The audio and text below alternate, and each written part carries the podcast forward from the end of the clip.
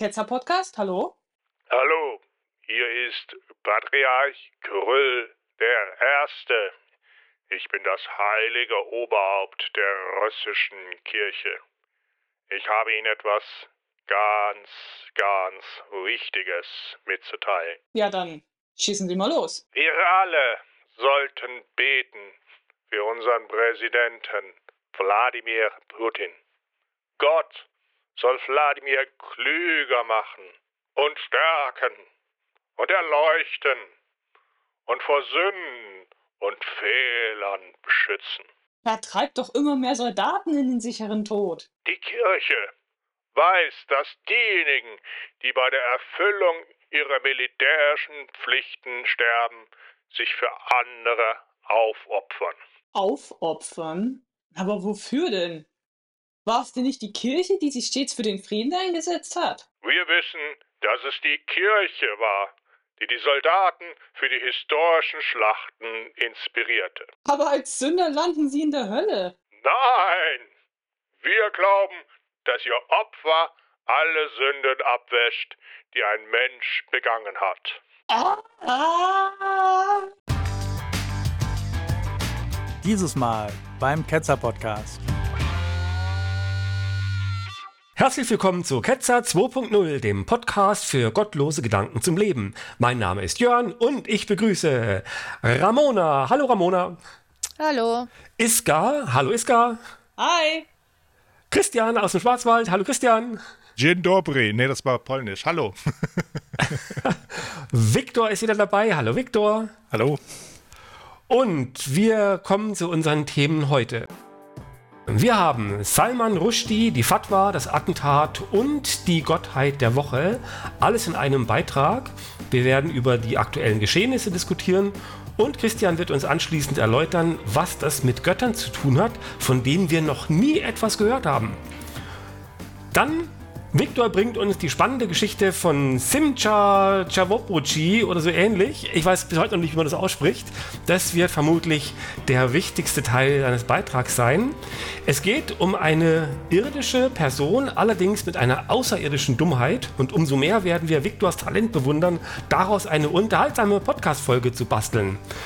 Kommen wir aber zuerst zum dummen Anruf. Und da übergebe ich das Wort an den Christian. Christian, es ging um Kyrill Ersten. Er ist das Oberhaupt der russisch-orthodoxen Kirche. Was wollte er eigentlich? Nun, man muss sehen, dass Russland gerade in einem Angriffskrieg mit der Ukraine steckt und in der russischen Gesellschaft wir eine interessante Verwebung haben zwischen dem eher, soll man sagen, faschistisch, nepotistisch organisierten Staat und der Kirche, die voll im Hintern steckt von unserem obersten Putin. Und er, dieser Kyrill, der macht natürlich immer Predigten und so weiter und hat den, weiß ich, nicht gekrönt, aber Putin guckt auch gerne vorbei bei Kyrill. Und im Gottesdienst und so weiter macht er heilig.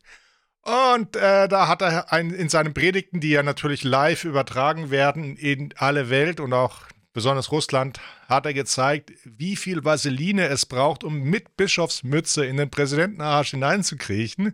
Oh. Und da haben wir da die besten Sachen rausgenommen, um mal zu zeigen, dass, ich meine, die äh, Kirche ist dort natürlich auf Jesus basiert, was so rauskommt, wenn man Jesus folgt und äh, in der Spitze das macht. Und in diesem Zusammenhang habe ich gedacht, na, Hören wir doch mal zu, was ein Christenmensch zu sagen hat. Die, was wir gelegentlich so auf dem AMB in den Kommentaren uns hin und her schieben, die üblichen Bilder von katholischen oder sonstigen Priestern, die Kanonen gesegnet haben oder mit dem Hitlergruß da sich abfotografieren ließen voller Stolz. Und dann heißt es immer, ja, das ist aber alles vergangen. Nix ist vergangen.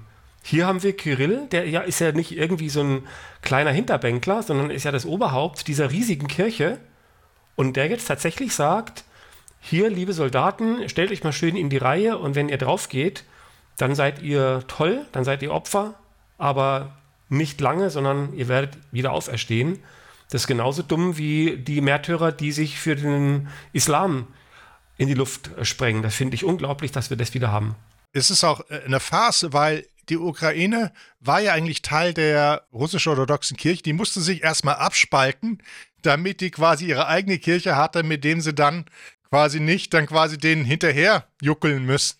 Das ist äh, eine absolute Farce und es zeigt auch, dass die Vorstellung, dass man, wenn man quasi Jesus vorne dran schiebt, dass man hinten dran immer nur zu den richtigen äh, Überzeugungen kommt oder Einstellungen, was immer richtig heißt, oder zu denselben wenigsten, ne? also konsistente Übereinstimmung, das ist einfach nicht gegeben. Das Jesustum wird instrumentalisiert in die eine oder in die andere Richtung und dann ist man entweder für Krieg oder gegen Krieg, je nachdem, welche politisches Kalkül das Ganze passt. Es ist absolut beliebig und die Christen hier müssen sich gar nicht aufs hohe Ross äh, setzen, denn sie geht das sehr viel an meiner Ansicht nach, denn es ist ja auch derselbe Jesus, es ist derselbe Gott.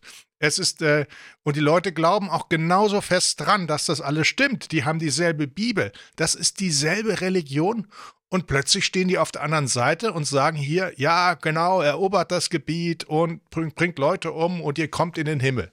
Ja, ne, der Gott, der immer genau der eigenen Meinung ist und egal wie abartig das nur sein soll und wie, wie sehr es auch der sonstigen Lehre widerspricht. Das ist ja jetzt nicht konsistent mit der, mit der sonstigen Lehre, aber es wird jetzt irgendwie so hingebogen. Christian, glaubst du denn, dass da wirklich signifikant viele Soldaten drauf reinfallen, dass das wirklich eine Auswirkung hat? Also ich will darauf hinaus, hat er wirklich Blut an den Händen? Oder ist es einfach ein alter Mann, dem keiner zuhört? Was wäre deine Einschätzung? Ah, ich sehe, du bist gerade beschäftigt mit deinen Kopfhörern. Dann lass mir erstmal Iska reden.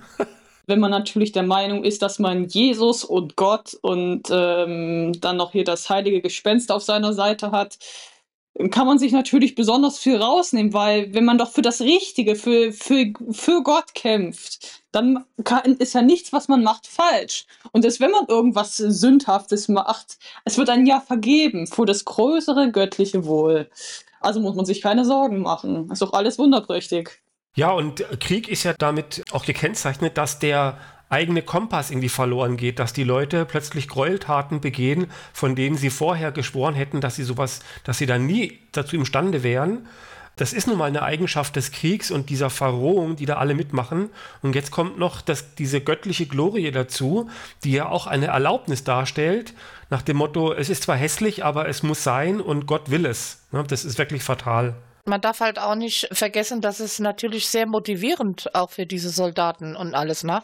Wenn da jemand ist, der da noch die Absolution ähm, erteilt, hier, wenn ihr das macht, ihr, ihr, erweist da einen Riesendienst und was heißt, kommt in den Himmel, was weiß ich. Auch wenn man vielleicht nicht so streng gläubig ist, sind solche Sprüche in in so einer Situation, das ist ja so, ein Krieg ist ja immer eine Ausnahmesituation. Du hast ja ständig wirklich tatsächlich den Tod vor der Augen, ständig, ne? Kann das sehr motivierend wirken im Kopf? Ja, ich finde das erstmal lustig, dass äh, der Kyrill da meint, dass, dass er dafür beten muss, dass Wladimir klüger werden soll und stärker und erleuchtet. Ist ja irgendwo auch eine Beleidigung für Putin, oder? Das, äh, dass das nötig ist und es anscheinend auch keine, keine anderen Mittel gibt, um ihn noch äh, klüger zu machen. Der ist ja vielleicht als in fast Zaubertrank gefallen als Kind.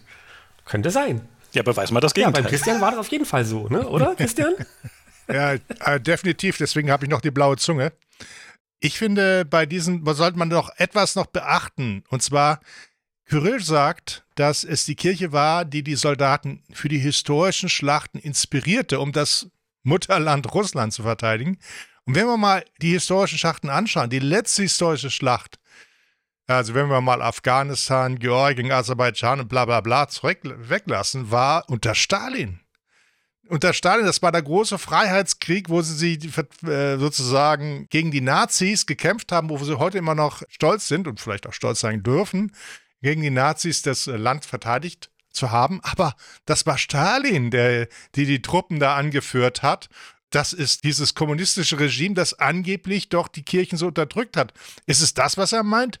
Oder meint er das zaristische Russland, wo sie Napoleon zurückgeschlagen haben? Oder meint er die Truppen vom zaristischen, die gegen die Deutschen gekämpft haben und diese, diese Einheit von Zar und in dem Zitat, das wir jetzt nicht rausgenommen haben, kommt ja noch Großherzog rein und so weiter. Was Kyrill macht, ist eine Verbindung zu setzen zwischen der Aristokratie, der verhassten, ausbeuterischen Aristokratie, die wirklich die Leute unterdrückt haben auf dem Land, und der Kirche und hat gesagt, das ist eine ganz tolle Sache gewesen damals. So stellt er sich da und sieht sich in dieser zaristischen Geschichte der Unterdrückung des russischen Volkes. Es macht mich einfach fassungslos. Was er aber vermutlich meint, also was ihn da so an, anzieht und anstrahlt, ist, dass es in diesen äh, schlimmen Zeiten unter Stalin und so weiter, also schlimm auch für die Kirche, aber ja für das gesamte Volk und für die gesamte Welt letztlich, was da aber gut war für die Russen ist, dass Russland eine Größe hatte. Und auch wenn sie nur aus Angst bestand, dass andere vor den Russen Angst hatten, aber sie, sie, sie galten als etwas. Ne, sie waren bedeutungsvoll. Und das ist natürlich auch für religiöse Leute attraktiv, ne? dass das Ganze irgendwie Bedeutung hat. Wenn er jetzt das Oberhaupt wäre von der Kirche in Liechtenstein, wo die meisten Leute auf der Welt noch nie, nie was von gehört haben, ne? das hat für ihn vermutlich nicht so diese Anziehungskraft. Und deswegen schluckt er dieses ganze Schlimme von Stalin und so weiter, weil es immer noch diesen Glanz des Großen und auch äh, Erschreckenden hat. Ne? Und, ja. ja, richtig. Ja. Und dazu zählt auch noch ein kurzer Nachschlag in einem Zitat, das wir jetzt im dummen Andruf weggelassen äh, hatten, um das möglichst zu verdichten. Da hat er gesagt, dass also durch das Opfer der Soldaten der russische Staat wieder frei und souverän wird oder, oder bleibt. Und niemand hat ja die Freiheit und Souveränität von Russland bedroht. Und trotzdem ist es so ein Narrativ, dass viele Gläubige irgendwie so Intus haben, ne, dass sie sich immer irgendwie bedroht fühlen und dass sie sich immer irgendwie in so einem Freiheitskampf oder so einem Durchsetzungskampf irgendwie wähnen. Das ist diese Vermischung von Opfer, wir sind eigentlich die Opfer, wir müssen uns ja wehren. Und auf der anderen Seite aber, wir sind Russland und wir, ihr habt alle keine Chance gegen uns, fürchtet uns. Das ist eine ganz ungesunde Mischung, habe ich den Eindruck. Und das passt, finde ich, auch ganz gut zur Religion, ne? Weil Märtyrertum ist ja äh, in vielen Religionen sehr verbreitet. Und gleichzeitig aber wir sind die krassen Oberdudes und uns kann niemand was, weil wir haben ja Gott auf unserer Seite. Das russische Volk, das ist sich nicht bewusst, was die Zukunft für sie bringt. Man muss sich mal überlegen, die was wir Deutsche ja heute noch darunter leiden, was damals gemacht wurde, ne? wo wir ähm, Verantwortung tragen müssen. Wenn ich mir vorstelle, das russische Volk, das wird sich verantworten müssen für all das, was Putin hier gemacht hat. Genauso wie wir das bis heute uns verantworten müssen, was in der Geschichte passiert ist. Ist euch schon mal aufgefallen, dass diese, dass diese Verheiligung von Märtyrern durchaus üblich ist bei, bei Religionen, also jetzt hier bei den Orthodoxen hören wir es gerade, wir kennen es natürlich beim äh, Islam, aber in der katholischen Kirche ist es genauso. Und letztlich ist ja diese orthodoxe Kirche, für die der äh, Kyrill der Erste ja spricht, ne, also praktisch die, die Stammkirche, die römische Kirche hat sich aufgespalten, die äh, Ostkirche ist entstanden und äh, macht so ihr eigenes Ding. Und äh, dann gibt es eben die römische Kirche und dann später die äh, protestantische äh, und so weiter. Aber die meisten Dinge haben sie ja gemeinsam. Und was sie gemeinsam haben, ist zum Beispiel die Verehrung von Heiligen. Der protestantische Bereich ist da jetzt nicht so der Fall, aber beim Katholizismus, um es kurz zu machen, ist es so, wenn jemand ein Märtyrer ist und für den Glauben und für, die, für Gott gestorben ist, dann kann er sofort als Heiliger äh, heilig gesprochen werden also diesen heiligen Wahn für Leute, die gemordet haben oder ermordet wurden im, im Dienste des, der religiösen Ausbreitung, ist also auch dem Katholizismus durchaus bekannt. Und jetzt kann nämlich der Franziskus nicht sagen, meine Güte, sind die doof da drüben, ja, könnt ihr mal einen da hinschicken und denen Bescheid geben, sondern das ist im Grunde offizielle Lehre auch des Katholizismus. Und der Katholizismus hat viele Heilige, die im Grunde einfach Mörder waren. Das waren richtige Meuchelmörder, die da irgendwie Leute abgeschlachtet und gebrandschatzt und keine Ahnung. Ist ja ganz unglücklicherweise nicht so notiert worden in der heiligen Geschichte, weil das ist ja blöd. Findet ihr nicht auch, dass dieser Opferkultgedanke im Christentum im Grunde was ganz Wichtiges ist? Also Jesus, dieses Opfer, also jeder normale Mensch hätte doch sich jetzt gefragt mit Jesus, ja, was hat denn das jetzt gebracht? Und gerade wenn er ein Gott war, was soll das da am Kreuz? Ne? Und wegen meinen Sünden muss jetzt keiner ans Kreuz und so weiter. Ne? Aber dieser, also rational ist es nicht zu erklären und ist sofort entlarvt, aber trotzdem haben die Leute da eine starke gefühlsmäßige Bindung, dass das was Heroisches ist. Und deswegen ist es so leicht für den Kyrill, dieses heroische Opfer umzumünzen auf jemanden, der da wirklich die, das Gewehr nimmt oder sich in Panzer setzt und da äh, ein paar alte Weiber in der Ukraine irgendwie massakriert, was ja eigentlich eine Wahnsinnstat ist.